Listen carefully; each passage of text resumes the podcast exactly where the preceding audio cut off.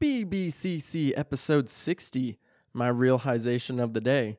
Uh, I kind of forgot that uh, I was splitting these two episodes and I didn't write a realization for this one. Um, your boy is real toasty right now, as I have been all day. Uh, pretty much since this afternoon, I've had about six edible gummies, smoked a few bowls, and uh, yeah, and back to back episodes this is going to get um real fun. Let's go ahead and dive into it.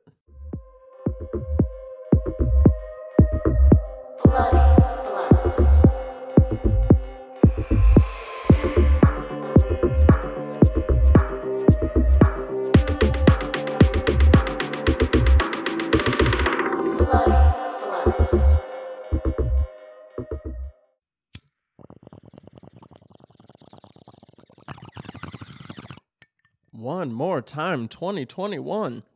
Hello, hello. It is your boy Devon Taylor here, aka underscore Daddy Disco, and this is the Bloody Blunt Cinema Club. This is a podcast where we dive into our favorite subgenres and franchises in the horror genre. But this is the final episode of the year. Um, this is the second annual Bloody Awards. Um, we did these last year as well as the rankings. Um, last year we had Mr. Uh, Johnny the Horror Hack was here, and uh, we had a real good time giving out some uh, more specific uh, awards to some of our favorite movies. Um, uh, we will be getting into spoilers um, for, or I'm I'm sure we won't get too many, but there will be spoilers for um some of the movies that we're talking about. Um, so if you just haven't seen a ton of uh 2021 uh, if you haven't seen a ton of 2021 horror releases, you know, you can skip this episode. That's cool, but you should stick around anyways because it's going to be a lot of fun. Um, I do have uh, my guest back with me. Well, still with me.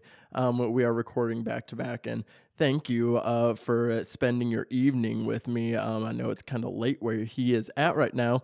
Um, host of the Daily Horror Habit podcast, Jay Krieger. Thank you for having me, man. It's uh, no matter the hour, I always enjoy chatting horror with you and uh, getting to recap what has been uh, what I think is pretty uh, pretty enjoyable year for horror. Um, wouldn't wouldn't want to be anywhere else to chat it. So thanks for having me again. Yeah, man. Um, I appreciate it, and yeah, I'm excited for this one. Um, because we do get to get a little more specific about um, some of the movies that we talked about um, in last episode in our rankings, and then probably some other movies too that might not have gotten mentioned in uh, the rankings. Um, so we have um, we have a total of eight awards that we're going to be giving out uh, tonight, including stuff for the best performances, best direction, uh, best score, and uh, we have some uh, wild card picks as well, uh, which are which will uh, be like extra personal awards between me and Jay to give to some of these movies. So I'm ready to dive in. So for one last time in 2021, Willem Dafoe, let's get it going.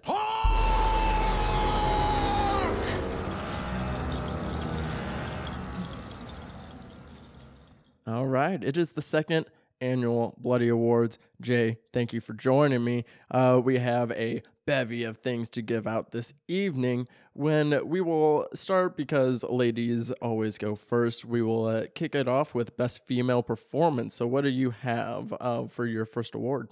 So, my uh, award for Best Female Performance is going to go to Miss Rebecca Hall who was in David Bruckner's The Night House, which I had mentioned as being one of my favorite movies of the year in the last episode. Um, this was a performance that I don't think I would have enjoyed the film nearly as much had it not been the driving factor of the movie. Uh, you know, I like I'd said in the last episode, I think David Bruckner did a great job of handling both the very sort of uh, mental illness and uh, the handling of trauma and grief and PTSD and those very real world issues and things that people struggle with. And at the same time, though, I think that Rebecca Hall sold this incredibly well. Um, you know, I was not anticipating her performance being the driving factor or the maybe the factor that really uh, I took away from this movie, just because my only other experience with uh, her had been, I think she played the love interest in that Ben Affleck movie, The Town, which is just like that's a me thing, right? That was my very limited exposure to her body of work. and mm-hmm. her ability to give what was I found to be very an emotionally draining performance uh, in the best way possible. Mm-hmm. She was able to sell a lot of the different just issues that that character deals with in a way that didn't feel overly cliched. I'm sure there were at times a moment or two that were uh, more in line with what you would expect from somebody that was dealing with grief or trauma or PTSD. But overall, as a whole, I found that her performance felt the most grounded and it felt like it was done so in a way where the director was not allowing their vision of horror to dilute or to ham up the portrayal of those different things that that character is grappling with in a way that sometimes I find that horror has an over reliance of, well, there's a female character that's dealing with something. So we're going to make her extra hysterical. We're going to give you four or five outbursts of her that she's just, she's lost it and she's freaking out at her closest friends and family and making scenes everywhere.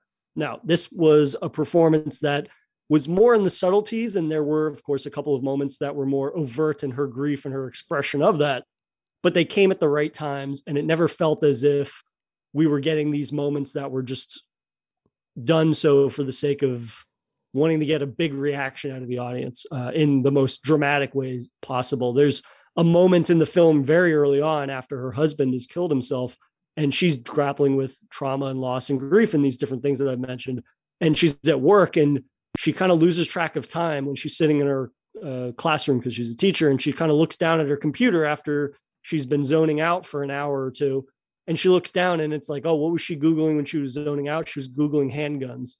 And it's like that's such a moment that sticks with me because a it is a representation of somebody whose grief and depression has reached this level that they're not even aware that they're subconsciously googling these things or thinking about these things. And then being faced with the reality that somebody walks into the classroom and she realizes oh this is up on my computer. They could have seen this. And that felt like such a real moment to me in that somebody's grief has so overtaken their life and it's so preoccupied them that they're at work and they're like googling handguns which is a, something that i think is profoundly disturbing in just how casual that moment is and it moves on from that moment very quickly mm-hmm. and like i said that was i think within the first 20 minutes of the movie but you never return to that you know what i mean like i feel yeah. like some directors maybe would have the inclination to be like well let's give them three or four moments let's give the audience three or four moments like that to really really hone in on the fact that she's depressed and she's thinking about killing herself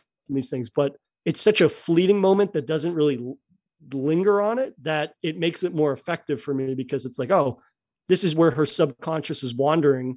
And who knows how many other moments she's had like that throughout the course of the film or throughout the course before the camera even started rolling, right? That's that idea that Bruckner does such a good job of, and you know, I think we had mentioned briefly in the previous episode, like his film The Ritual is such a wonderful mediation on dealing with trauma and grief and a similar way, but maybe in that film it was uh, it was done so from a different perspective. But I think that he does such a great job of just establishing that these are real people that are dealing with real world sort of society might still view it as taboo subject matter. But in the Night House, I think Rebecca Hall sells it in a way that bolsters that in a way that we see occasionally in horror, but it's not always as profound and it's not always the driving factor in a film because without her, I don't know that the Night House is making my list uh, nearly as high as it was this year. Yeah, she uh, definitely has a lot to do in that film. And uh, yeah, a lot of performances in horror movies, um, you know, you think of them being kind of more showy. And uh, this mm one, she, um, you know, takes, you know, even if it is kind of some cliche stuff of like, of course, she's like becoming an alcoholic and like stuff like that, but like she still even handles that with like a nuance and like, the the awkward encounters with her friends. Like she even sells those, and then like um, all the physical stuff she does in the third act. Um, yeah, great performance. But even with the alcoholism, like that's one of my least favorite tropes, I think, of these movie mm-hmm. horror movies that specifically delve into that, right? Because it's like, well, what else are they going to do to cope? But I even love that the little detail that Bruckner includes in that the only alcohol that I think we see her drink in the house where she does most of her drinking, other than her friends being like, Hey, your husband killed himself.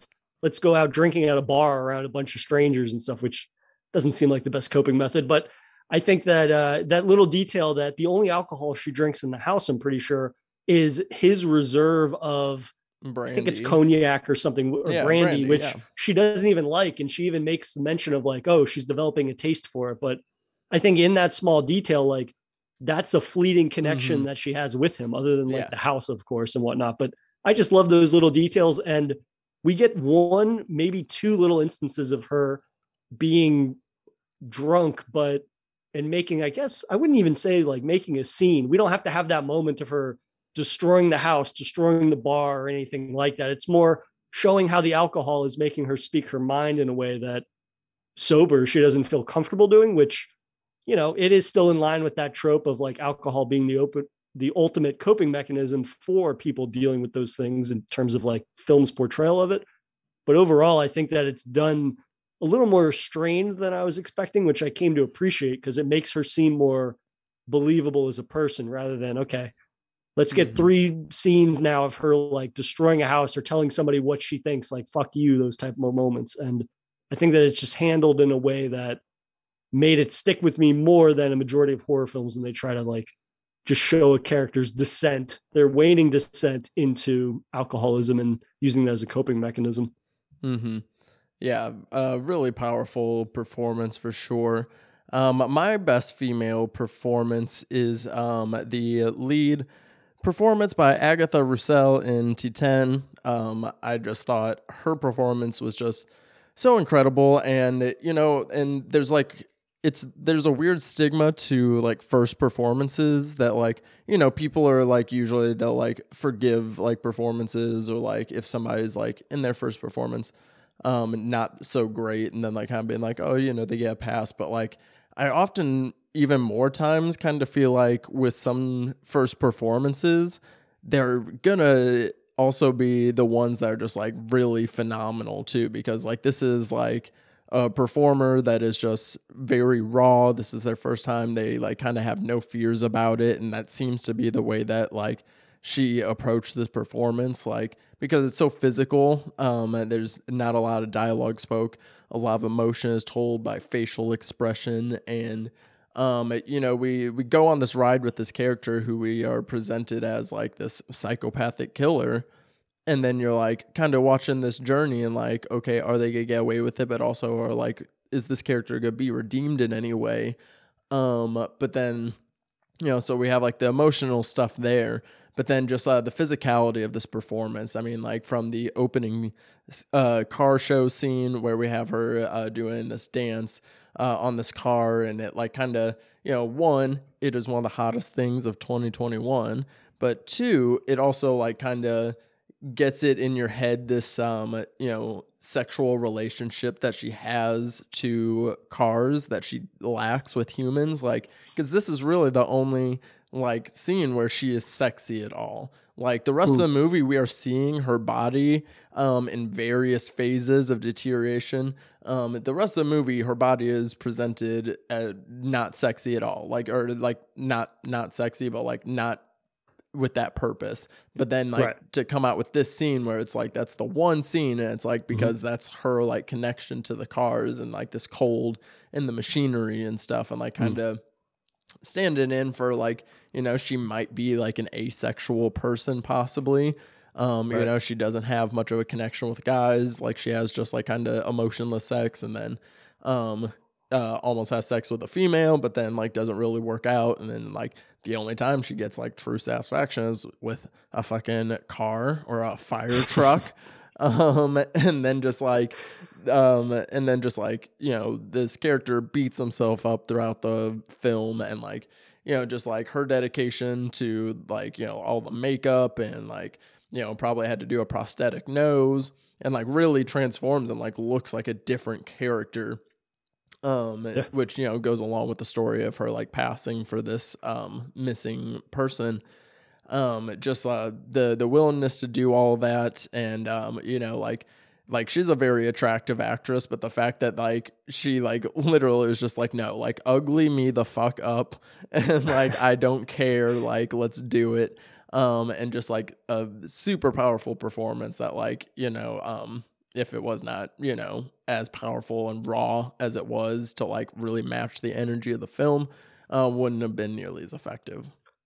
Well, plus she can show both spectrums of her physicality in that regard, right? Because you have that moment, like you said, like probably one of the hottest scenes of 2021, where she is very much the center of attention. She's glammed up for that role where she's basically like a model at this car show and then starts doing what is essentially like a lap dance, but instead of a John of some sort, it is the hood of a car or a vehicle and whatnot.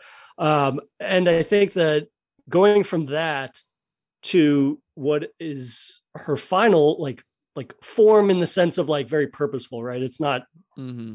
not to be uh, commenting on like her sexuality or anything, but like very driven by the plot of the film and the body horror elements of the mm-hmm. film, uh, which I want to talk about a little bit more with one of our next awards.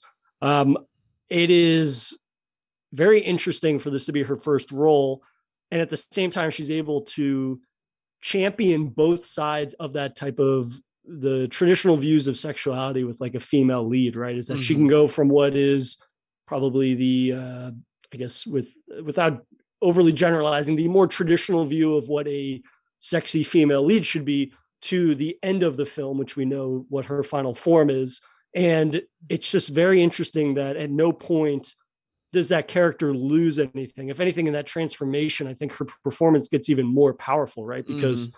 I think that in some some films, maybe you could view that as being like, well, if that is just her character in the first 10 minutes of the film and that is the extent of her character throughout the entire film it's like well how much of her performance is resting on the fact that she is this sexual icon for the film, right? And I think that it's interesting it starts that way, which some people might view as being like the traditional viewpoint of a character like that, and then seeing where she's at. And if anything, in my opinion, her character get her performance gets stronger the longer the film yeah. goes on because she doesn't have that, and not to say that she would use it as a crutch, but like for lack of a better phrase, I guess the crutch of her overt um, sexuality and whatnot is stripped away. And then even more, you get to explore her character in her own mindset. And it's kind of mm-hmm. like what you had said in terms of her character being this person that you're like, well, she's a serial killer. How am I going to be able to emphasize with this person or um, be empathetic towards them? And if anything, you become more and more increasingly empathetic with her the longer the film goes on in a way that really drives the later half of the film in a way that's completely unexpected for me. Um, and yeah, I mean, it's just an incredible performance all around. Yeah, like um, I, I really, um, yeah, just enjoyed every minute of it. Very excited for what she does like next. Like, um, I yeah, you know, to see what director she might work with. Um, so what would be uh, your best male performance of the year? Well, well, that's a perfect uh, jumping off point because my male performance of the year was uh, Vincent Lindon from oh, nice. Titane, and him playing Vincent the firefighter. Uh, he is he gives probably one of the most heartbreaking performances from uh, from a male perspective in terms of like I found Rebecca Hall's performance to be very heartbreaking and whatnot, but from in terms of like male vulnerability is one of these things in film that I think doesn't get explored nearly enough. Not to say obviously it doesn't get explored, but I think that he is such a vulnerable character that is consistently vulnerable. And you get that from the outset of meeting his character. He is a character that I think is perfect for the film's true theme, which is like found family, which you had mentioned. I think that the way that you put asses into seats for a movie like this is to say, like, oh, it leans heavily into the body horror. And that is very much one of the main features of the film. But I think that the theme of found family and just from both angles, right? This idea that she doesn't have a family really. And then his family is forever fractured. And then all of a sudden he has the solution to that fractured nature basically fall into his lap and whatnot. And that she be- adopts that new identity. And essentially he knows that, right? And he mm-hmm. discovers mm-hmm. that. And that doesn't change the fact that she is filling that gap in his life. And it's not the only thing that he struggles with. And I think that that is what stops his character and his character's grief from ever necessarily being just a plot device because as you see like he is the captain of this fire station but he's the oldest person there right? He's middle aged or almost a little older than that. And when we meet him what is he doing? He's like taking steroids and he's working out and like literally beating himself up every time he fails doing chin-ups and things like that because he's grappling with his own mortality and the fact that he's aging out of his profession essentially and that mm-hmm. every day or every moment that goes by is that he's getting weaker and weaker which challenges his ability to lead i would assume like a group of a profession that is very youth oriented and it's like it relies on the fact that these men that are young and strong are going to be the ones that are leading the fire brigade and mm-hmm. whatnot. Mm-hmm. And he feels not only threatened by that, but it's the reality that he's doing things that are in the long run going to be a detriment to him. And he knows that. But then channeling that with the idea that, like, yeah, he's dealing with this reality that his child is essentially lost forever, right? I mean, the reality is, is that more than likely he's never going to find his actual child. And to have a surrogate child basically fall into his life. And initially he's like, well, yeah, he looks like Adrien. But then when you have that realization that it's not, and he still accepts her for who she is and the role that she facilitates, like that's an incredibly powerful and emotional moment that I was not expecting. Again, this movie mm. was sold to me as it being like, yeah, this is the new new wave Cronenberg with body horror. This chick fucks cars and she becomes power metal and things like that. And it's like, yeah, those moments are memorable, but that's not what sticks with me and why this film, you know, this film just got snubbed, I think, by the Academy for foreign films and things like that, which it's not really surprising given their track record with uh, horror films and the genre and whatnot. But furthermore, I think it shows that they're looking past a lot of the core of what makes this film so emotional and so uh, you know, like you said, this film made me feel things that a lot of other films didn't. And mm-hmm. that's a very powerful thing I think that horror is able to do in that its ability to really subvert expectations by being purported as being one thing and then, you know, it, telling you anything you haven't heard, but just in general, it being a genre that is able to, on the surface, be mm-hmm. very familiar, but when you get down to the core of it, it's able to express a lot of emotions and a lot of very real world traumas that don't get explored nearly as eloquently sometimes as uh, the horror genre is able to. And, you know, it's a, uh, a, pretty unforgettable performance and pretty upsetting, you know, especially as somebody that, you know, I'm not a father myself, but the idea that you could have a child, raise a child, lose the child, and then think you're getting the second chance at having your child back, realizing that, okay, this is actually not your child. I'm being duped, but not caring because being duped in the kind of ruse of having your child back fills that piece of you that's been missing. Like, I don't know, mm-hmm. that's a that's a pretty powerful emotion to be able to convey on screen to somebody that they themselves have not had a child or anything like that. And you know, I think that's a pretty remarkable thing to do in a film. And it's a performance that I don't think I'll ever forget. Yeah, no, it's uh the the perfect uh, counter performance to Agatha Rousselle's uh, performance. Like, yeah, because like I didn't know about any of this part of the the the movie, you know, and like where it would go, and like he really is the emotional core of it, and also like providing the um other angle, you know, this film kind of, you know, yeah, like you said, like the the vulnerability of men and like masculinity, and then like also the fear of your body breaking down on you, rejecting you, you know, and um, you know, this is something that he's dealing with with his just getting older and the steroid use, and then with uh, her, you know, dealing with being pregnant with a car baby. So you know, uh, super super impactful film uh, in his performances for sure. Um, my favorite male performance is um, from one of your favorite films, from Silent Night, um, by Mr. Matthew Goode.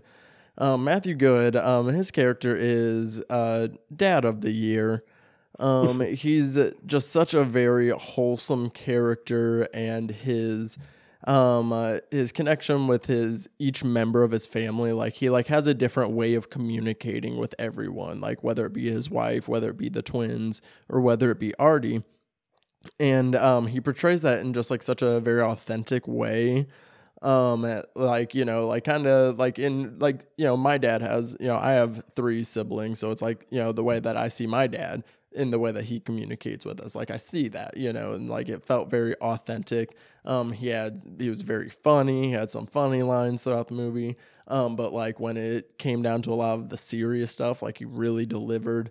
Um, especially in dealing with like you know the um the the one of the main subplots of the film which again um we will be talking some minor spoilers for certain films in this episode you've been warned one last time but um, the way he like uh, talks to the children about this uh, plight he everybody is having on whether they're gonna take the pill or not, and like um, his interactions with Artie when Artie starts questioning this, and uh, he just does the best that he can, like you know, like in trying to empathize with Artie, um, no longer treating him like a child, um, like you know, like just talking to him like a regular like person, and um, he just has so many layers throughout the film that I just really appreciated.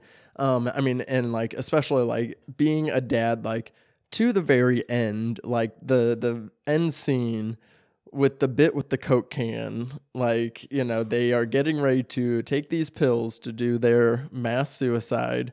And the twins are like, "Oh wait, we're gonna share a can." No, you said we each get one, so he has to go back downstairs get another one.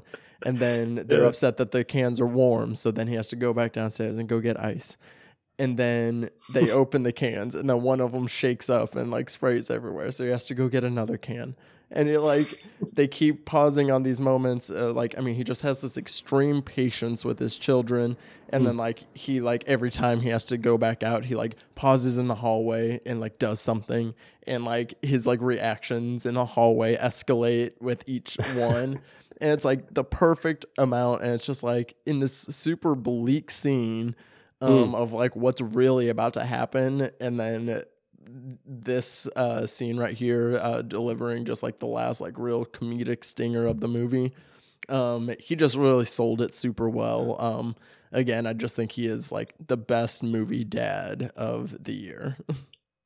Yeah, I think I totally agree in that the way that he speaks to his children based on their sort of like, you know, the order. There's the twins and then there's his older son. And, you know, that really ties into the reality of like how fathers talk. Like I have a younger brother, and the way that my dad occasionally talks to me is very different than the way he talks to my younger brother, who's like, he's not that much younger than me, but still two years is still an age gap and the difference. And it's like based on, I mean, who knows uh, who knows me better than my dad or my younger brother, like my dad.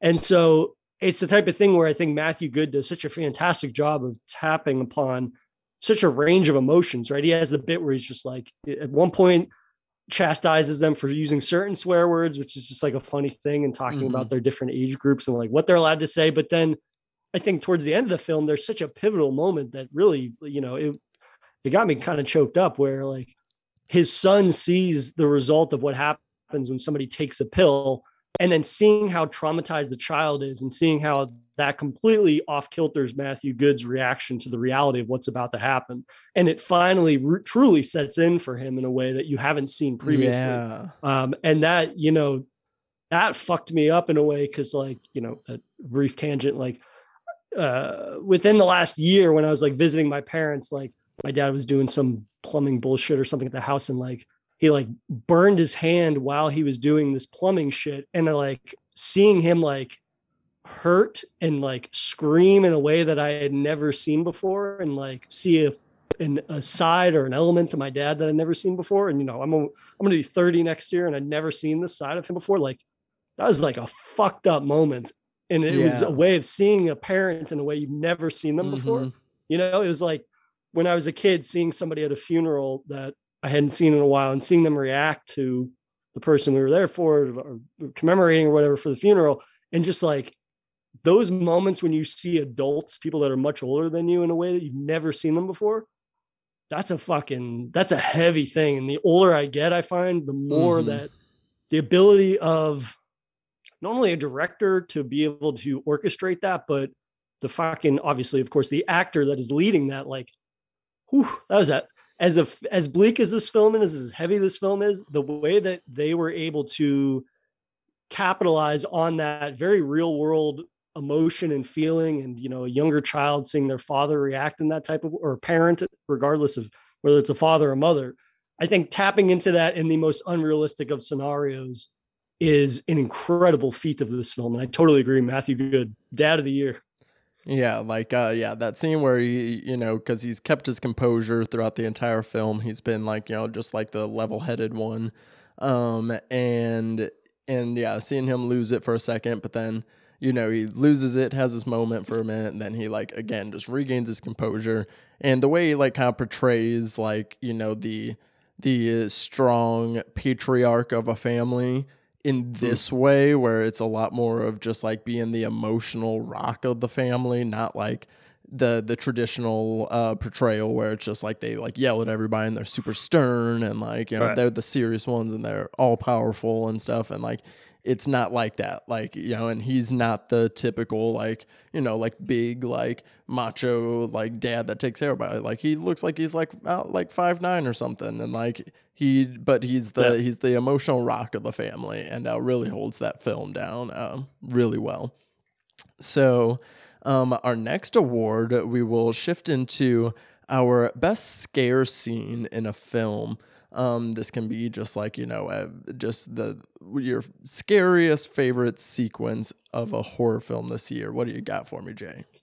So my favorite scare of the year is from Damian McCarthy's film Caveat.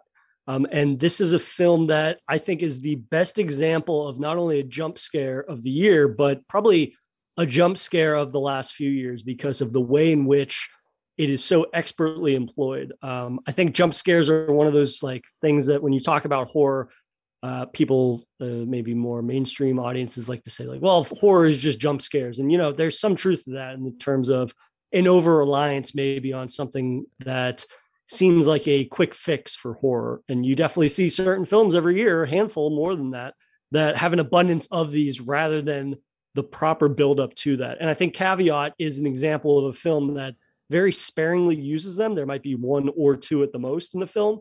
And this one that I want to talk about is so simplistic, but the way in which it's employed and the way that it builds off of that moment has, you know, I rewatched it today before uh, rewatching it, the recording with you, and it still hits just as hard and is just as bone chilling. And, you know, uh, for the people that don't know, Caveat is this film about uh, this desperate drifter named Isaac who suffers from partial memory loss there is a bit this is my own caveat for the film. There is a little bit of a buy-in uh, with the film in terms of like the sort of a little bit ridiculous nature of this job that he takes where basically he agrees to babysit the niece of this very sort of brief acquaintance that he has.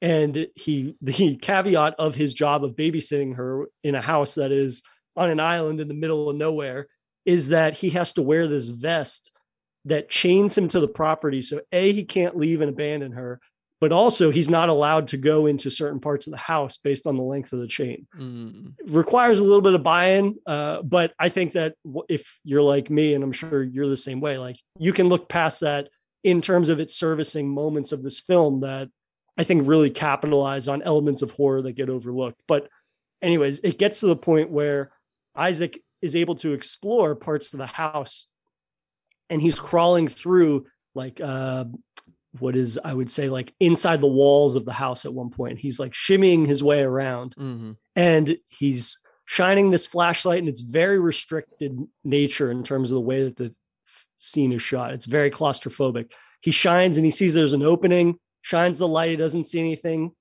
He looks away, he starts shimmying more. He shines again and he sees a face there for not even half a second and the face disappears.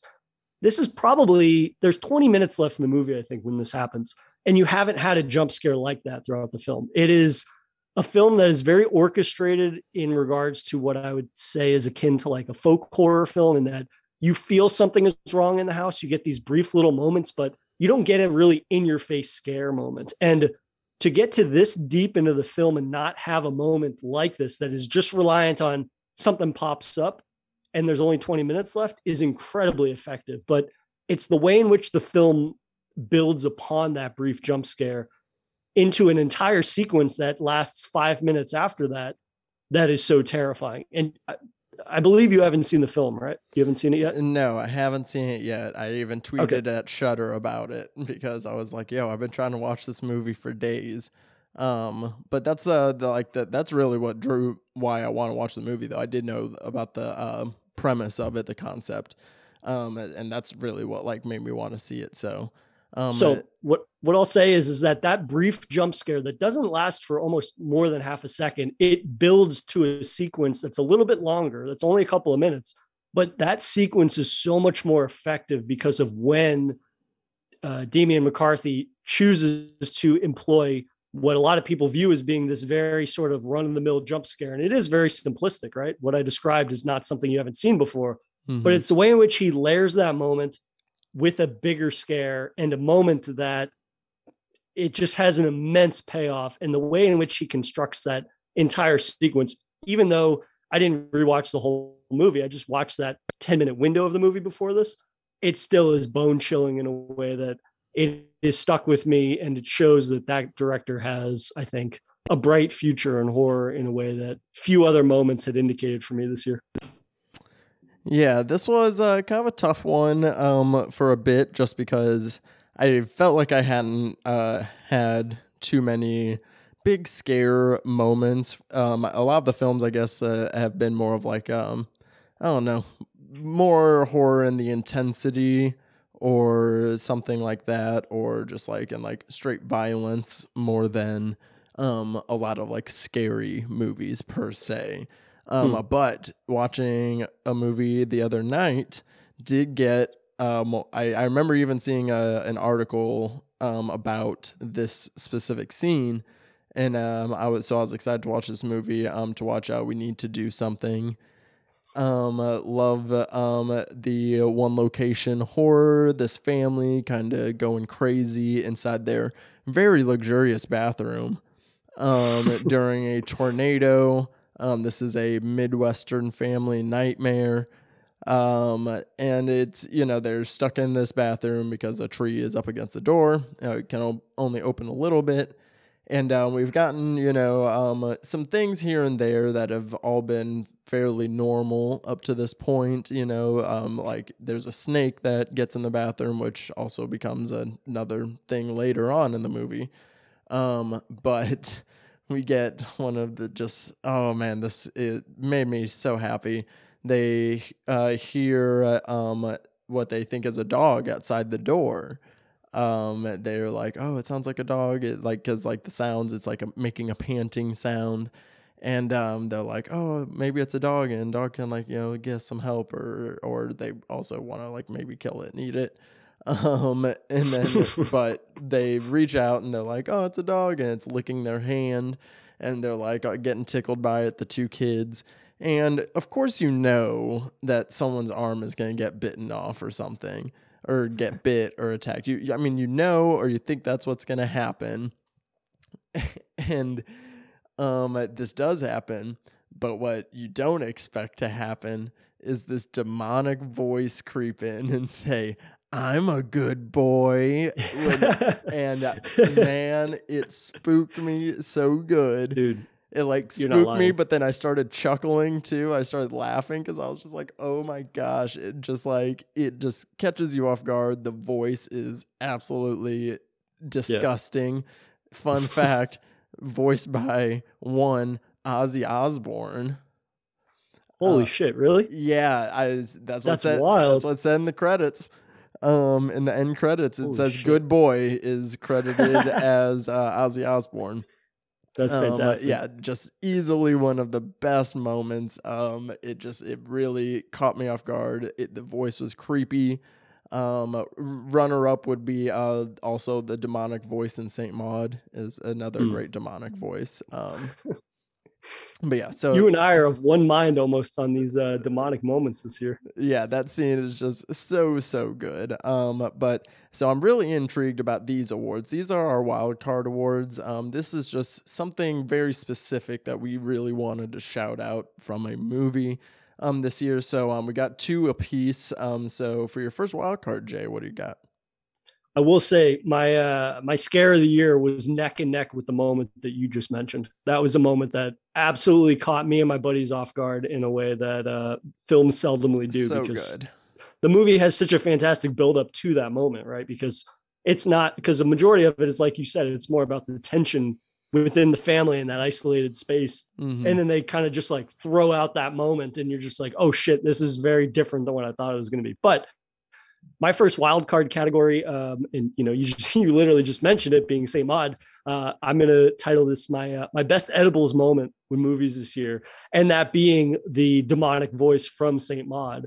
Um, nice. And this ties very much into what I had said in the previous episode about like Saint Maud being a very even-handed uh, attempt at or successfully attempt at kind of subverting the audience expectation and is this all in her head is this a reality and you know me being uh, admittedly blitzed out of my mind on edibles watching this for the first time and it taking that turn where you get that demonic voice you get that demonic moment where the person that she's been caring for and you get this she i think uh, even like i had to go back and watch it a couple of times but she like gets an elongated neck and she throws Maud across the room. Mm. And I'm mm. like, oh shit, it's finally happening. And it freaked me out because I was like basically biting my nails at that point. Like, oh, what, what is it going to be? Is it all in her head? Are we going to get that like creepy, overt, demonic moment that I think part of everybody that watches that movie is hoping for the entire time, right? Because, you know, even if you wanted it to be this very, uh, this succinct allegory for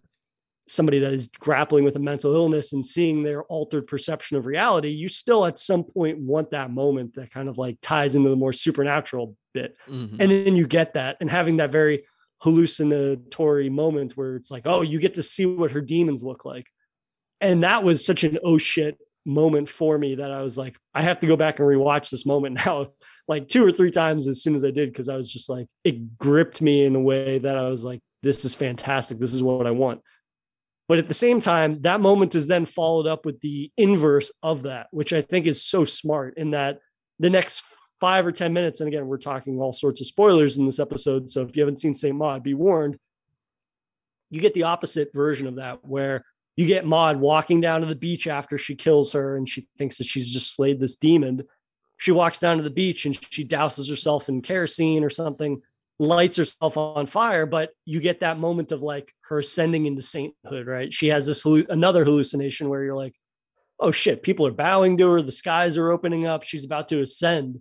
Like this is her moment this coming to christ moment that she's been uh she's been proselytizing the entire film basically and she was in the right. And there was a part of me where i was like good for her like i'm glad that we're to get this moment where you have a film where there's so much doubt and there's so much uncertainty and yet she is vilified in everything she's done.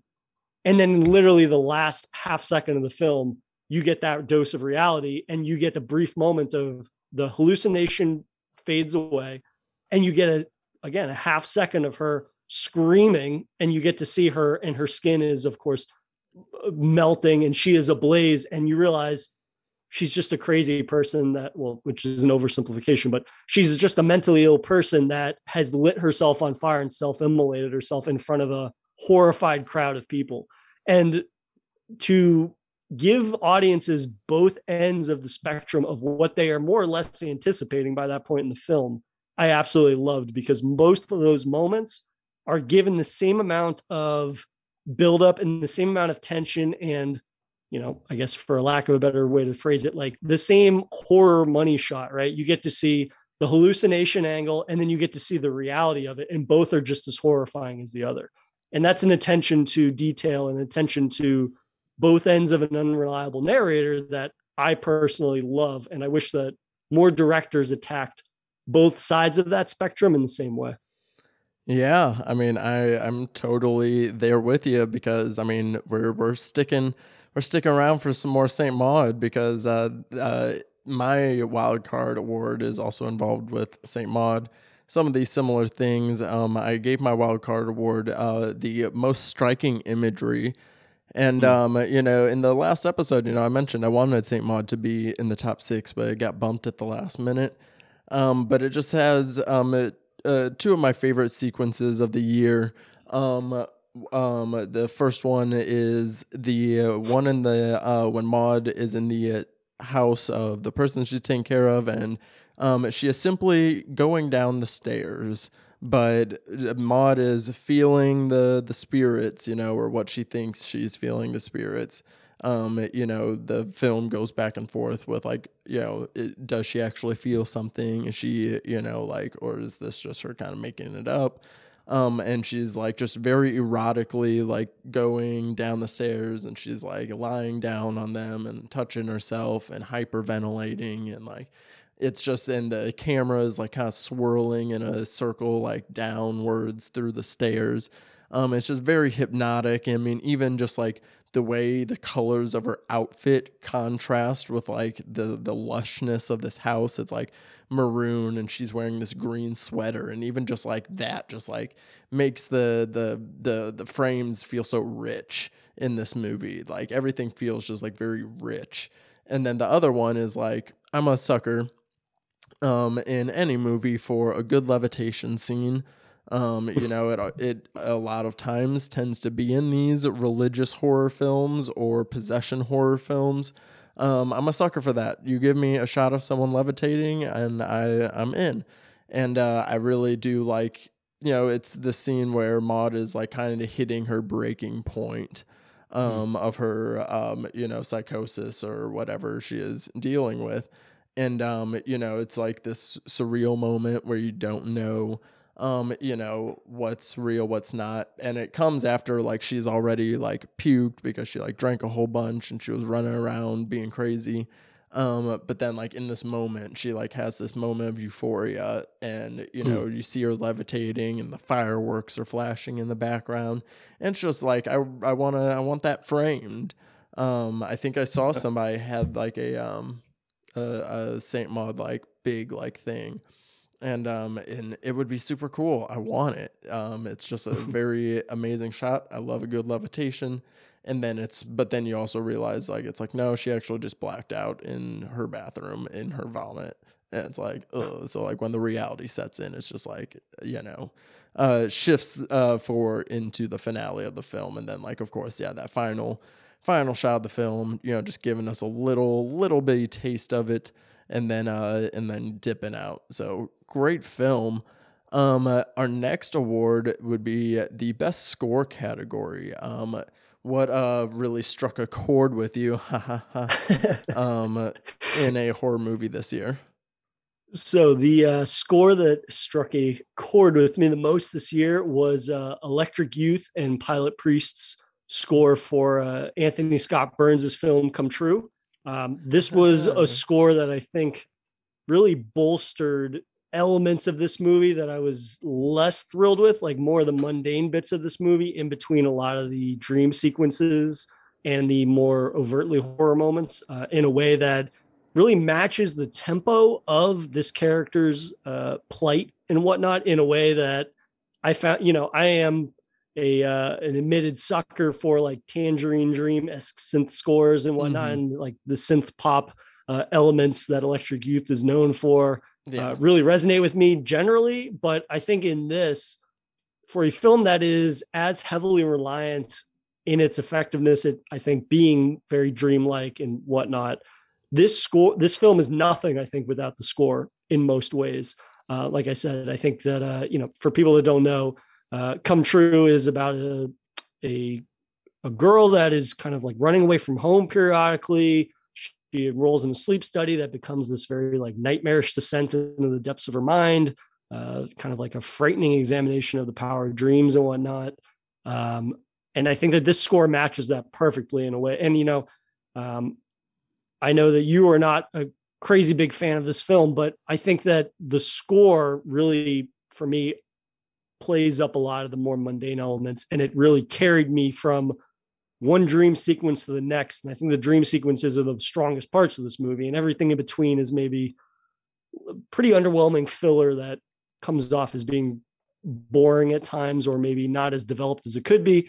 But I found largely that this score does a really fantastic job of meeting this character where she's at.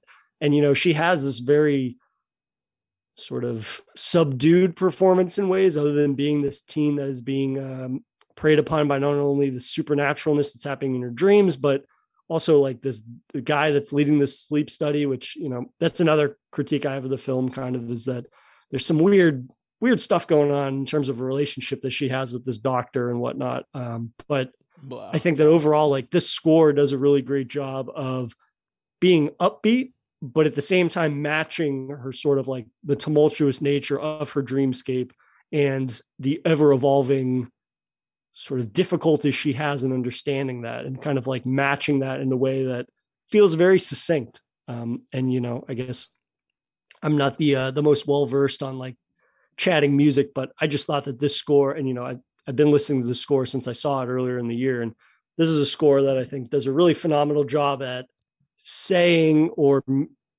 or portraying what maybe this film could have done a better job at with its characters tonally. I think the the score definitely picks up a lot of the slack in that regard. Yeah, I would, I would agree there. Yeah, um, I was not a big fan of this movie. Um, uh, came away like I don't know, like almost offended by it by the by the ending. But yes, I do have to agree. This uh, score is really good. The curation of songs is really good as well. Um, definitely was one of the highlights of the film for me. But um, yeah, wasn't wasn't my wasn't what I was hoping it would be. But um, that it, ending is definitely ham fisted as fuck. And it's I'm not afraid to say that to anybody that enjoyed it. You know, I enjoyed this movie uh, for uh, more reasons than not. But at the same time, Mm. like that ending, I don't think is, we don't have to get into the whole thing. That'll be a whole nother podcast. But I don't think that it has an ending that's very well earned. And there's a lot of downtime in this movie that's not capitalized on in a meaningful way. But I would be remiss Yeah. not to mention uh, at least two of my songs uh, from that score, rather that uh, I really enjoyed, which are Modern Fears and uh, Runaway. So, you know, if uh, people don't necessarily want to check out the movie, I still highly, highly recommend Yeah. that score because that's been my uh, my like writing music or whatever for a while now, and I really enjoy that electric Electric Youth and Pilot Priest album. Yeah, it's um, you know, a lot of Electric Youth was uh, featured on the Drive uh, soundtrack, and uh, so yeah, if you like it, if you like that score and soundtrack, then check out this one. You can listen to it and make up your own movie instead of watching it. Um, but um, so my favorite score, and it, so here's the thing, um, I'm really big into scores of movies. Um, it's a pretty important thing to me. I think that like kind of provides like a a tonal backbone for the film. And um, you know, I wasn't super impressed with a lot of the scores this year, not gonna lie. Um, there were a few um that were pretty solid. Um, the though I did not enjoy the uh Candyman film this year. Um, the score for it is pretty effective. Um, I did watch um, Vicious Fun the other day, and it had a synth score, um, very reminiscent of the one from The Guest, but like the B sides, um, maybe a little too blatantly. Um, you know, there there were a few good scores here and there, but so I'm cheating, and I'm picking my favorite score is from a uh, horror TV show this year. Um, yeah, haha, I'm pulling a fast one on you. Um, the score for Yellowjackets deserves Oh, nice. um some love. I just started that the other day. Yellowjackets is fucking lit. If you haven't heard, um, I watched five episodes in a day to like get caught up before um before yesterday or Sunday, and uh, yeah, and I'm in love with this show. It is fantastic. And uh, this score, I mean the the soundtrack is also really good. Like the the curation, uh, especially of like the ninety the 90s uh, era music um, because you know there's two different timelines the 96 timeline then the 2021 timeline and uh, they use uh, you know the the music in each era is very distinct but then so the the score is just so dark and ominous and it uses um, you know these like low uh, choral singing uh, mixed in with just like these like kind of very primal uh, sounding um, instrumentals. Like the the orchestration on it is just so good and like the way that they use it is really cool because like they he'll inch it in like so so quietly and then as a scene unfolds and it like ramps up and like and then once you hear it and once you hear the score you know that they're about to reveal something fucked up. Like that's like their thing uh and then like you're about to see something really fucked up like um because the film is or the show is basically like the the soccer team crashes in the wilderness and they have to try and survive and they're stuck out there for 19 months and then so we are seeing um the surviving adults in their adult life and um someone is like kind of blackmailing them and uh, meanwhile, you are kind of watching in the past because everybody wants to know, like, you know, what happened while they were in the woods. You know, how did some people not survive? And you kind of have it uh, descending into this, you know, Lord of the Flies kind of situation um, with some uh, cannibalism. and um, just like, so, like, every, t- so, like, this mo- show is, you know, you just have so many questions that you want to know, and you want to know what happens mm. to what character based on who is still in the present timeline and you just uh, the way that they use it to build up the the tension the mystery and then like but then they cue you in and then you like are trained to like know like when you're watching a show and then you hear those fucking voices start coming in and you hear the fucking tribal drums and you're like oh shit something's about to go down. And then they fucking hit you with the fucking thing and then the fucking music just like swells up and hits you in the face it's um really great. Um, the score is done by Anna Warunk, uh, Waronker and Craig Wedren. Um, yeah. So if you guys aren't watching Yellowjackets, watch Yellowjackets. It's fucking lit. As somebody that's only watched the pilot literally last night for the first time, uh, yeah, I totally agree in terms of the score. Like it does a really great job early on in one fucking the first fucking episode, the pilot, of establishing the periods based on the music. And I think that they do a fantastic job on that pilot of just like introducing you to the players and they introduce the stakes of what they went through from the first 30 seconds of that and then playing that backwards essentially in a way um, is really well done and you know the music i think is if it didn't open the way that it opened the music would be a fantastic and is a fantastic indication that uh, shit gets dark real quick and establishing those varying timelines i think is a fantastic way of doing that with music. Yeah it's um it's it's really good. I'm i'm full in on the yellow jackets train. Buzz buzz buzz. Um so our next award is a is a biggie. This is um you know like this is a big staple of horror every year. We got to talk about the death best death or kill um, so I'm intrigued to see which route you went with, Jay, whether it be, you know, a slasher monster killing someone or somebody just dying of an epic death or something. I'm intrigued to see where you went with this one. Yeah, you know, uh, I think my honorable mention for this category would probably be just the absolute carnage that uh, old Mike Myers unleashes in Halloween Kills. But I think he was definitely outdone by our boy uh, Gabriel in hey. Malignant. And I would say that it's more of a sequence than a specific one, but like his jail cell and police precinct slaughter is the sequence of the year for me. Uh, mm-hmm. Whether it be just horror or action in general, like that entire sequence of the audience learns who Gabriel is and that he has been so much closer than any of us have anticipated the entire film, or maybe if you'd guessed it rather. Um, but it is not only the reveal, but then showing him in a light that we haven't seen previously, right? Because all the deaths leading up to this entire sequence have been very uh, uh, Giallo esque, right? It's this idea that it's like, well, there's this figure and he's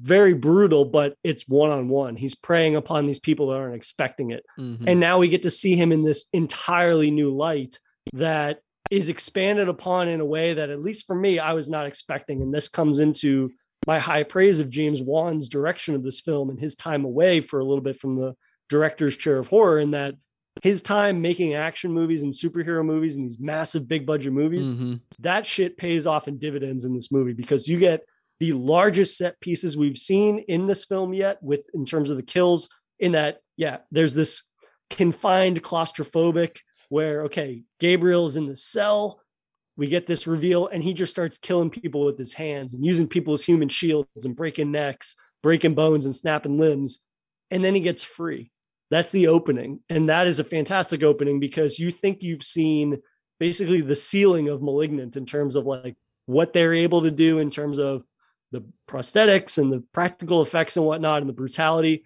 But then they take it to a whole nother realm in that now mm-hmm. he's got his coat, now mm-hmm. he's got his weapon, his blade, and whatnot.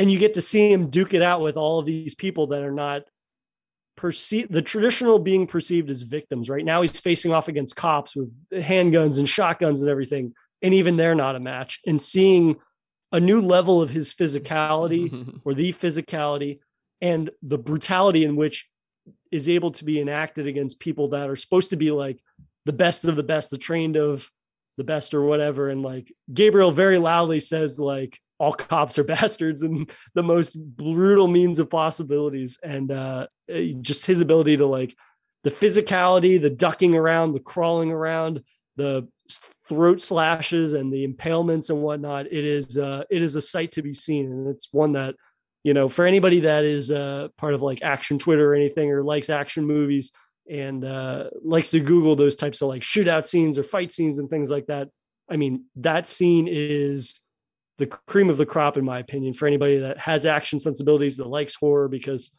it is this brutal, unmatched shot and scene or sequence and whatnot, uh, in my opinion, because that scene absolutely fucking rips. And it's my favorite horror sequence of the year. Gabriel for fucking president. I mean, Real know, he literally said, You haven't seen my final form. and then decimates an entire police station, followed by the most epic chair throw uh, in, a, in a horror movie ever. Yeah, Gabriel um, is is number one. Um, my favorite deaths and kills come from a movie that was probably that was probably my biggest disappointment of the year, unfortunately, and that was Candyman 2021. And um, though I did not care much for the story, I mean, I liked some of the ideas that they had, but then what they chose to roll with throughout the film. Just um, ultimately didn't do it for me, especially the bullshit ending. Um, but I will, I do got to give it up for the death sequences in this movie, um, particularly the first three, the main three, where um, in the first one in the art gallery, um, the gallery owner and his girlfriend are, um, you know, trying to get sexy in the gallery, and then they summon Candyman from, um, uh, what's his face's, what was his name? Aaron. Yeah, Aaron. Um, from his exhibit, and they summon Candyman for the first time of the movie. And uh, the way that they only show him in shadows and on the projector and in the reflections is just super cool. Like these are things that I, you know, I obviously I love the original Candyman, one of my favorite movies. But you know, Candyman's not very creative in that film. You know, he really just like mm-hmm. kind of pops up and then guts you, and then that's about it. Um, but in this one, you know, we you know take you know the idea of you know Candyman being summoned through the mirror, so like with these reflections and shadows and stuff, and like like, I mean, we see Candyman f- levitate a little bit in um the fir- in the original, like, he, but it's like a really weird scene where he's like levitating horizontally above Helen. Um, yeah. It's kind of goofy looking, but then in this one, like I like that Candyman floats um, uh, throughout the entire movie. I thought that was a really cool detail, and um, the the one where we don't really see him at all um, when he kills the the art critic in her apartment and it zooms away from her window. Um, it's mm. super fucking cool. And, uh, and of course the the bathroom scene too, where um, we like see it only from like um, underneath a bathroom stall and in like a in a hmm. pocket mm. mirror. Um, all these really creative things that they did um, you know, utilizing, you know, today's technology to update, you know, Candyman and bring him into the 21st century of killing and uh, and I thought they, even though I did not enjoy the film, um, the kills definitely, you know, at least left me with something to be uh, happy about. Definitely, I, you know, I, I think I liked that movie more than you did, but I, I totally agree that Nia DaCosta did such a fantastic job of updating Candyman's kills or maybe just the portrayal of them, like you had said. But at the same time, they felt perfectly in line with Candyman. Yeah. With the original, right?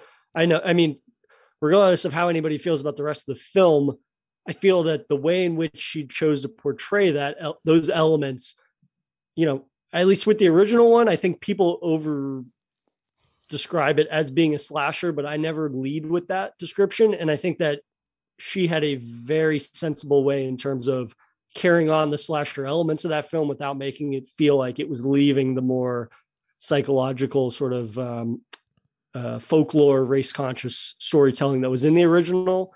And in this one, it never felt, for me at least, like she was leaning it more into like the slasher camp or something like that. Everything felt mm-hmm. perfectly in line in regards to the kills with what Candyman would be capable of. Kind of like what you said. She took elements from the original, but then expanded on them in a way that was more in line with more modern, you know, directing cinematography or just the technology to make those happen. I mean, that art gallery scene is amazing, I think. And that's one of those scenes that I don't think enough people talk about when they're kind of like talking about their moments of the year. Like that's an amazing sequence, regardless mm. how you feel about the rest of the film. I mean, that's an all-time scene for me just because of the ways in which she plays with what's been established from the original and expands upon it in such a creative way, not only from, you know, what that character does, who he targets in these things, but the way in which you're portraying that character, I just love. Yeah, none of none of my issues with Candyman were on the technical side. Uh, Nia DaCosta did direct the shit out of the movie. Like I'll give her that for sure. Um, and speaking of which, um, we got a couple more awards left, and uh, this next one's a pretty big one. It is uh, the best director of 2021. Uh, what you got, Jay? So my uh, best director of the year is going to be Camille Griffin for Silent Night. Uh, like I kind of said in our last episode, this is not only this year, but I think the last few years, just such a masterful juggling of genre.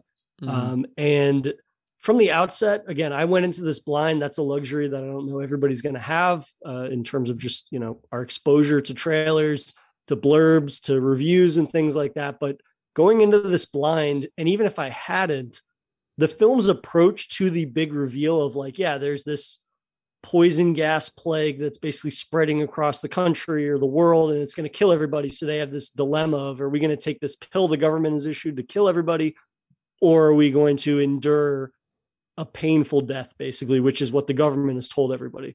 Um, and her ability to subvert people's expectations up until about 30 minutes of the movie is, I think, pretty masterful in that the inclination might be for a lot of people, directors to be, or writers to be like, well, we need to hint at this early on in a big way. But there's so much restraint in the first 30 minutes of this film that you pick up on a lot of like things that are awkward or they're you can't quite put your finger on why this is happening or why people are behaving this way or why they're so forthcoming with certain bits of information.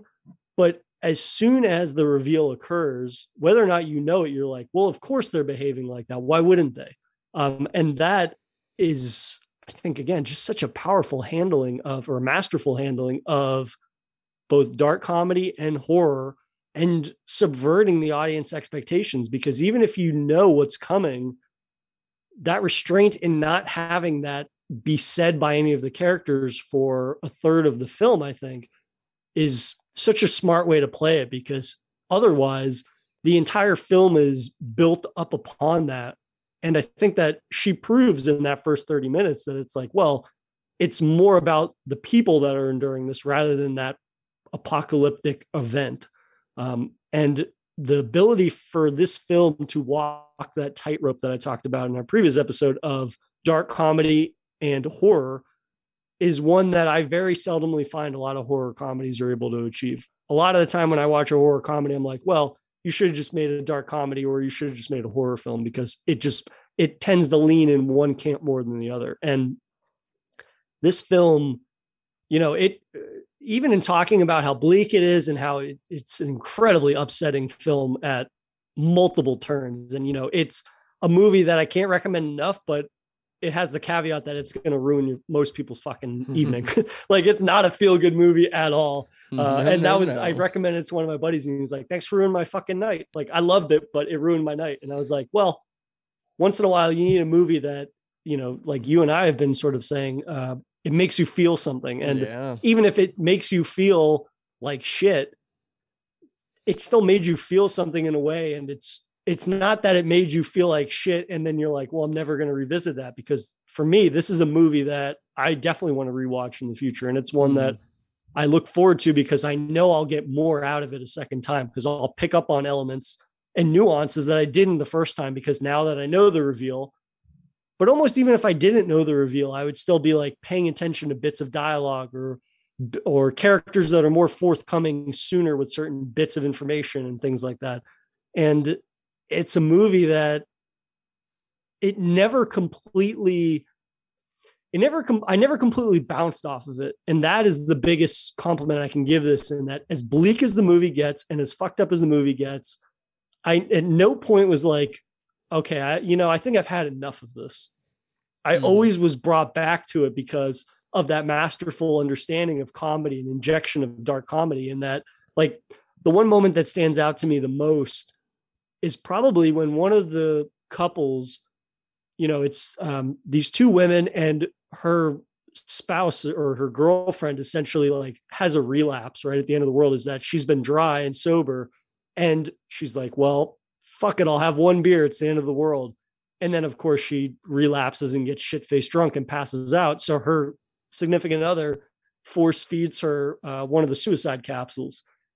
And then what happens as soon as the she wakes up is that she's drunk as fuck so she pukes up the mm-hmm. capsule. And it's like that's one of those little dark comedy moments that like it brought me back into the movie because it's like as bleak as that moment is it's lifted up or i don't know it it isn't undercut by an equally bleak moment. It's like well she's drunk as fuck she's going to go puke. That's what we all do when we get too drunk. And it's like and all of a sudden she is going to survive because she has expelled the thing that was going to kill her. Meanwhile her spouse and we both know finds an alternative that is more morose than anything almost that happens in the whole movie. And that's such an example of and you know it's a fucked up moment. I'm not going to say that it's not it's not incredibly uh, bleak and upsetting but it's a moment though that like recognizes that if there isn't at least an instance of dark humor or irony in this a lot of people are going to bounce off this. And even people like us that Mhm. really like horror and bleak horror and you know i don't know if you like dark comedies as much as i do but it's the same thing that it's like the film is able to weave in and out of both of those genres in a way that it never leans into one influence too much over the other. And i think that that's what makes this my favorite movie of the year in a way that i did not see coming and it's been such a pleasant surprise you know for as fucked up as a movie as it is Yeah, like it's a movie that definitely had to be handled with um, very specific direction and understanding of the tone and the subject matter of it. Um, it- the in the trailer, it reveals that like some for some reason it's gonna be the end of the world. It doesn't mention Oh, the gas, but it does show a cloud of gas like at the end of the trailer. Huh. Um, but it does This not I f- mention but does not mention the pills though. this is why i fucking hate trailers yeah, sorry which I mean, so I mean, I was still excited going into it, just being like, oh yeah, like I like this, like the concept, like it's like this last Christmas before everyone's gonna die, and like, uh, is it actually gonna happen? And um, but then the introduction of the pills was like kind of like the real like you know tonal switch for me. Right. In you know, and then it like kind of brought up all these different questions and themes for the rest of the film. Yeah. Um, but yeah, it had to be uh, handled particularly, and um, it definitely was. I think this was their directorial debut as well. Yeah. Um, so yeah, coming out the gate swinging, love that. Um, my director is also the director from my favorite film, uh, 2021, um, Julia Ducournau from Titane. Um, again, this uh, she directs the shit out of this movie. Like she directed the shit out of Raw. She came out swinging. People loved it, and then she was like, "I'm coming at you, and I'm gonna make it even weirder. I'm gonna make it even grosser. I'm gonna make it um, make less sense. I'm gonna kind of just give you um all these ideas that I'm gonna provide. I'm gonna provide questions, but then I'm not gonna give you answers really. Like I'm gonna just give you um possibilities and like the way that it's just everything is handled from the body horror sections to the uh the violence but to also these like moments of like you know like you have a few moments of just like pure bliss here and there where you have these like moments of like the firefighters dancing together and like uh Vincent's character like unwinding with his you know with his compatriots and it's like really wholesome you like have these moments in this movie that is overall pretty bleak. It's pretty violent, pretty demented. You're following this psychopathic killer. And it's dealing with just a lot of things. There's a lot of uh, themes of sexuality, of um, of your of like body dysmorphia in a way, of um, you know, traditional femininity versus, you know, like toxic masculinity. Like there's so many themes going on here. And um, you know, Julia directs it just like with this just like lack of fear. Like mm. um there's so much confidence in the way that she directs and like in directing the exact film that she wants to make. Um like I think she's fantastic. I literally cannot wait to see um what else she directs. I even want to start watching Servant just cuz I apparently she directed a few mm-hmm. episodes of that. Yep. Um just like you know, Titane is phenomenal, and um, she really like you know she was like no sophomore slump for me. She was like I'm hmm. I'm gonna tear this thing apart, and she really did. I'll say if you uh, if you said make your top seven, this would have made my list because the amount of confidence that she has is preposterous, and you know, and not to say that it's not earned, but it is. There's so much confidence, especially with Titane, in terms of the amount of subgenres she dabbles in, the amount of like plot points and thematics that she dabbles in. It is a film that, you know, I I sorely need to or I definitely need to revisit it because mm-hmm. it's one that it's I found it to be kind of overwhelming the first time I watched it. Not that I knew a great deal going into it, but it just it dabbles in so many different things and it has a certain conviction about tackling each of the subject that feels so genuine but it's almost overstimulating in a way because you know it gets sold as this movie that's very body horror heavy and there's body horror elements that are throughout it but i feel like it's a disservice just to label it as being body horror for many of the reasons that you and i have talked about and you know it is a, uh, if anything you know it, it, she knows how to cast the fuck out of her movies and how to direct these different people different people coming from different backgrounds and things like that i mean mm.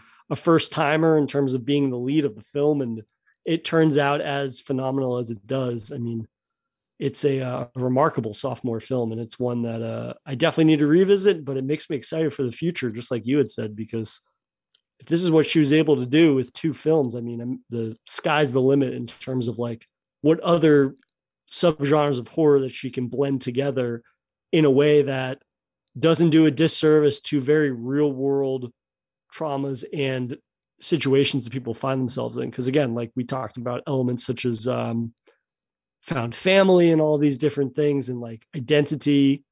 And none of those feel like they're, at least I didn't think any of those felt like they were done a disservice, despite the heavy emphasis on element, more traditional mm-hmm. horror elements such as like body horror or the sort of like almost comical uh, or almost slapstick like slasher moment right? When she's in the house and she's killing people and more and more people show up within the house that she was in, wasn't anticipating which is a fucking hilarious bit where it's like fuck how many more of these people do I have to kill? now I gotta kill you. Yeah I gotta kill you. I gotta kill you. Oh this sweet guy is embracing me. Fuck it. I gotta kill him too. But that moment is like pretty funny and slapsticky by the end of it but then she delves right back into this very serious and tackled subject matter that it doesn't, you know, the more slapsticky and dark comedic moments, they don't pollute into the very real world topics that she dabbles in and she approaches. And mm-hmm. I mean, that is such a smart sensibility, I would think, as a filmmaker, just to have the wherewithal to be like, listen, I'm going to have this fucked up bit that's going to get so fucked up, the audience is going to laugh those laughs are not going to interfere with the more grounded subject matter that I'm going to approach. And that is it. it seems like that is a much more mature sensibility to film it. Not that I know anything about filmmaking, but it seems like a much more mature approach to filmmaking than somebody that's on their second film. Oh, 100%. Like, and, and the thing is, like, I still don't even think we've seen her unleashed yet. So mm. let's give Julia some money and just like real. really let her go wild with something. Um, yeah, just someone to look out for for sure. And um, so we have one last award. This is our last um, wild card award, last um, you know personal specific award that we want to give out for 2021. So, what is uh, your last thing, Jay? My last wild card award is going to be uh, most lovable bastard, which is uh, Psycho Goreman from uh, Steven Kostanski's Psycho Goreman. Um, this was a film that you know, I went into it and I assumed I was not going to like this movie at all, to be honest. Because again, like I have a very love hate relationship with horror comedies, and yet they tap into, or Steven taps into the elements that I love so much about horror comedies, in that this film maybe leans a tad more into the horror element, to the comedic elements, but at the same time, like his appreciation for genre and practical effects really bolsters this in a way that I appreciated the fact that he had such a even hand in like capitalizing on the like Saturday morning cartoon energy, but then his clear love of practical effects. Mm-hmm. Um, and you know, I'm a, I love that his movie uh, The Void, uh, which he released a couple of years ago, like which is very much a love letter to like 80s Carpenter esque practical effects and whatnot, and cosmic horror and things like that, which is why I love that movie so much. And I would never in a million years watch that movie and then be like, yeah, I could see him applying that same love to a horror comedy. But in his love of practical effects, he uses those to make the ultimate Saturday morning cartoon that is more gory than any Saturday morning cartoon should be. Um, but at the same time, he's able to inject humor into that in a way that makes it very fun and lighthearted while being incredibly bloody and gory at moments uh, as well. I mean, you got to give credit to uh, Steven Vlahos, who does the uh, the voice of Psycho Goreman. I mean, so many iconic lines, so carries that character that mm-hmm. you should be laughing at the entire time, but is still able to capture the menacing nature that a all powerful world-ending supervillain should have. And even if you're gonna have him say funny shit, he still needs to be threatening in a way. Oh, but still not entirely threatening. Like yeah, he plays it 100% straight the entire right movie, like commitment yeah. to the bit. Um, yep. uh, speaking of bits, one of my favorite bits in that movie is um, Psycho Goreman likes to tell stories of his escapades, you know, and you want to learn his background and like you really want to know this stuff because like Psycho yeah. So interesting. Um, this like you know uh, conqueror of planets and shit, and like he'll start a story and then he immediately will get cut off because they just don't care. The kids, like, right. they really don't care to hear his stories. They just want to be dumb and do dumb kid stuff. and it, like they do it like multiple times. He'll get even yeah. further into a story and you're like really seeing like oh shit like he's battling on this other planet and like all these people he's killed how he got his powers. And then they just like are like yeah yeah we really don't care anymore. Shut up. And um, but that's I, that that's the adhd energy of yeah. the entire movie though. And it leans into that in the best way possible. You know i'm I don't think I'm in as a fan of like the the the kids in the movie as some people are. Like mm. I think mm. that at times they're a little over like too over the top uh, and a little too like precocious in terms of like some of the stuff like especially like Mimi like Mimi, sometimes yeah. I think her character is like a little relied on too much in terms of just like how over the top she is and being aggressive and things like that in terms of just like I don't know at a certain point it's like yeah I we appreciate that her character is supposed to be the playing it straight version of Psycho Goreman except a child uh, in terms of just like calling him out on his bullshit, which definitely mm-hmm. works a period of the time, but I think it's leaned into a little too much. But I think overall, like Psycho Goreman is such a phenomenal character that, you know, a lot, I would have picked Gabriel for this uh, award if we, you know, you and I had not talked so heavily about it already. Yeah. And, you know, on my podcast and stuff. And I was like,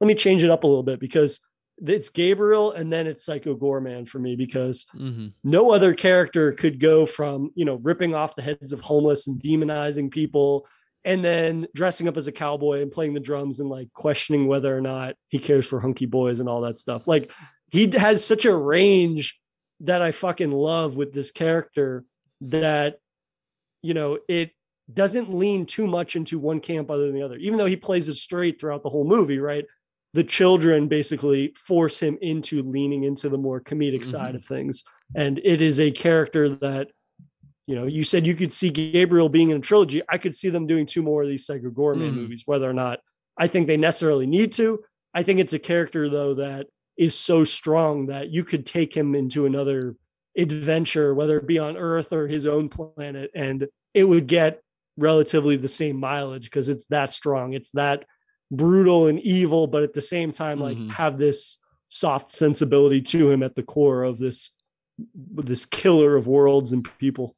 Yeah, I mean, I think uh, I, I do truly uh, love our hunky boy queer icon, Psycho Goreman. I would definitely take another movie or two of PG. Um, yeah, I would, I would, I almost did a um, uh, same thing. Like I was gonna do a wild card award for like new new horror icon for our boy Gabriel. But yeah, we've praised Gabriel enough. Gabriel's fucking lit, and we all know it. Um, but a, another award that just happened today, um, watching uh, Nightmare Alley, and I will do my best because I know you haven't seen this, so I will. It, it, this will be kind of a spoiler, but out of context. You won't, but it, I, I will do my best to deliver this moment. But it's um, what I call the best mic drop moment of the of the year. Um, so like you're, I'm coming to the end of this movie, and you're the the movie follows Bradley Cooper. He's this con man. He becomes a mentalist, and um, it's like you know you see what he's willing to do to get money, to be famous. Um, all these uh, women that he manipulates and you really watch him go from this uh, really charming guy into a pretty despicable piece of shit and um, you just like really watch him uh, kind of descend out.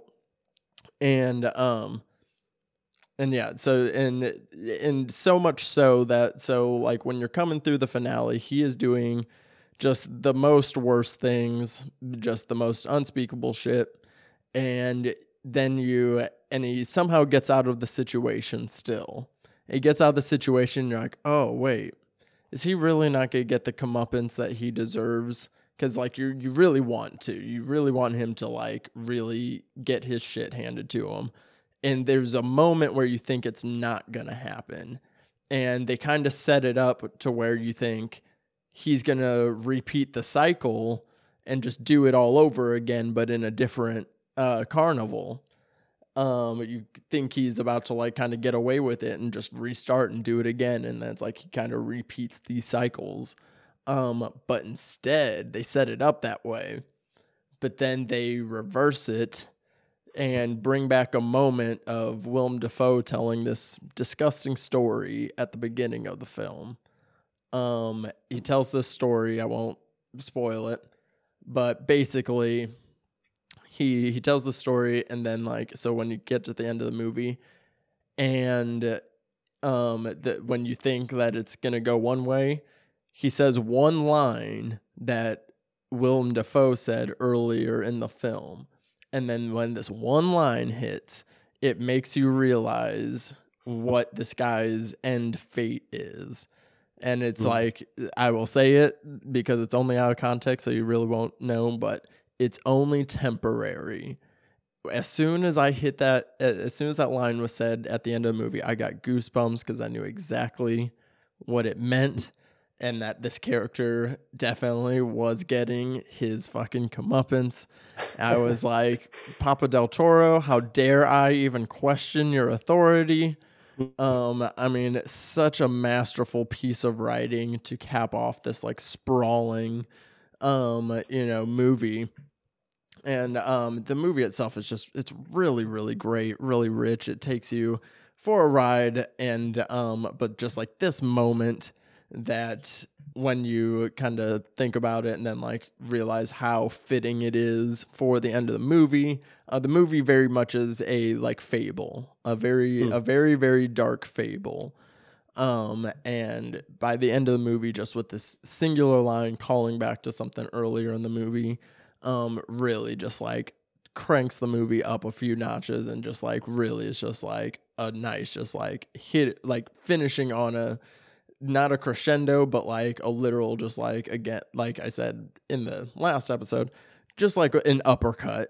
Like you've been, you've kind of been beat up this entire movie, um, going through it, and then just one last time, like you think that he's just gonna kind of let you faint and fall to the ground. he goes, nah, nah, nah, well, pow, and then that's. that that's the ending of Nightmare Alley for me. So like, uh, definitely go check out that movie. Um, I think I described it pretty well without really spoiling anything. So, um, but yeah, that would that that wraps it up. That's the that's the 2021 Bloody Awards. Um, I'm really uh, pleased with your picks and uh, some of the things um, that you shouted out with these movies. You know, um, you know, just getting to get a little bit more specific and uh, you know shout out like some of our favorite moments of the year and uh, what really made our favorite movie so special. Um, so yeah, thanks Jay for joining me um, for the end of the year. The the fi- you are the final guest of season one of Blade Blunt Cinema Club. Congratulations. well, thank you as always for having me. It's always a uh, like I said, it's always a pleasure chatting horror with you, and I I really enjoy. It. You know, I feel like you know we have similar interests, but at the same time, like you're somebody that I feel I feel comfortable sharing a lot of maybe a opposing views on horror or opinions on horror that you don't might not necessarily completely agree with but it always this podcast is always a, a, very welcome place to chat horror no matter whatever end of the spectrum of genre interests and whatnot you might appreciate or enjoy. And uh, this is this is a place that i uh, always enjoy chatting my opinions on horror with you. And uh, it, i look forward to it again in the future.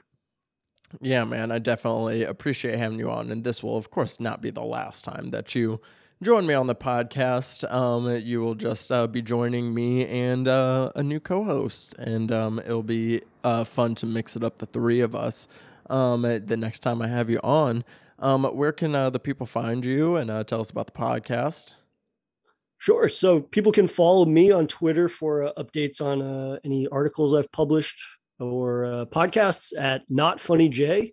I do two podcasts. My uh, first one is uh, Daily Horror Habit, which you can follow on Twitter at Daily Horror Pod.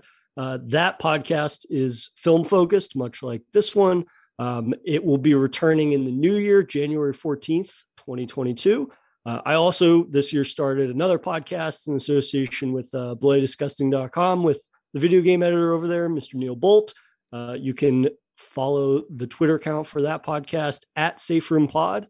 Uh, and we are looking to return on January 10th, 2022. Safe Room uh, new episodes are published on the Monday, and Daily Horror Habit is going to be restructuring so that way it will be uh, releasing new episodes every Friday. Nice. Yeah, definitely make sure you go check out his pod. Um, I listen to Daily Horror Habit all the time. The last one I listened to is actually Psycho Goreman uh, episode um, which appreciate I, that, which I really enjoyed, and I will definitely check out the other podcast. I haven't listened to that one yet. Um, so I will have links to um, Jay's socials in the uh, show notes, of course. But uh, yeah, this is the final episode of season one. Uh, season two, um, certain parts of the show will just kind of be formatted a little bit differently. Um, we got some new segments coming in. And then, of course, I will be uh, joined by a permanent co host um, so the next time um, you hear my voice, it'll be joined by Mr. Garrett McDowell as well, and we will be bringing in the new year covering the Scream franchise for the month of January. Um, so very excited to dive into that as well. Of course, we have a new Scream movie coming out. So yeah, I'm pretty excited for that. Um, but yeah, besides that, make sure, of course, whenever you are on the um, whatever you listen to the podcast on, rate it five stars and uh, leave a nice little review. It helps the podcast get spread to other people. You can now rate on Spotify.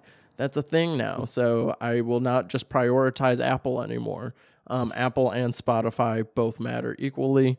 Um, so yeah, whatever you're listening on, um, I would love to hear your thoughts on the podcast and uh, what you're excited to hear in the next season in the new year. I am super excited, and um, but yeah, I'm happy to uh, end the year. I felt like um, I watched a lot of a lot of really great movies uh, through the podcast this year. Some of them, um, you know, jumped into like some of my like all time favorites. Um, like you know, episodes like uh, Good Manners was a a film that like I really really enjoyed. One of my favorite watches of the year, and I love doing that episode. Um, like, and there was a lot of movies I saw um for the first time that um uh, that I gained appreciation for, and uh, yeah, uh, we had so many guests on here. We tackled a few different franchises, um, which were super fun, and we're gonna do more of that in um the next season of the show. We'll basically alternate months between um, covering a franchise or covering a subgenre. So we will uh, start getting into uh, more horror franchises. So very excited for that. Um, but I think that's going to go ahead and do it for this uh, last year's episode of the Bloody Blunt Cinema Club. New episodes drop every Tuesday. Make sure you're subscribed to not miss an episode. Follow us on social media at Bloody Blunts Pod on Twitter and Instagram, and follow me on Twitter and Instagram at underscore Daddy Disco. And for the last time of 2021, stay lifted, guys.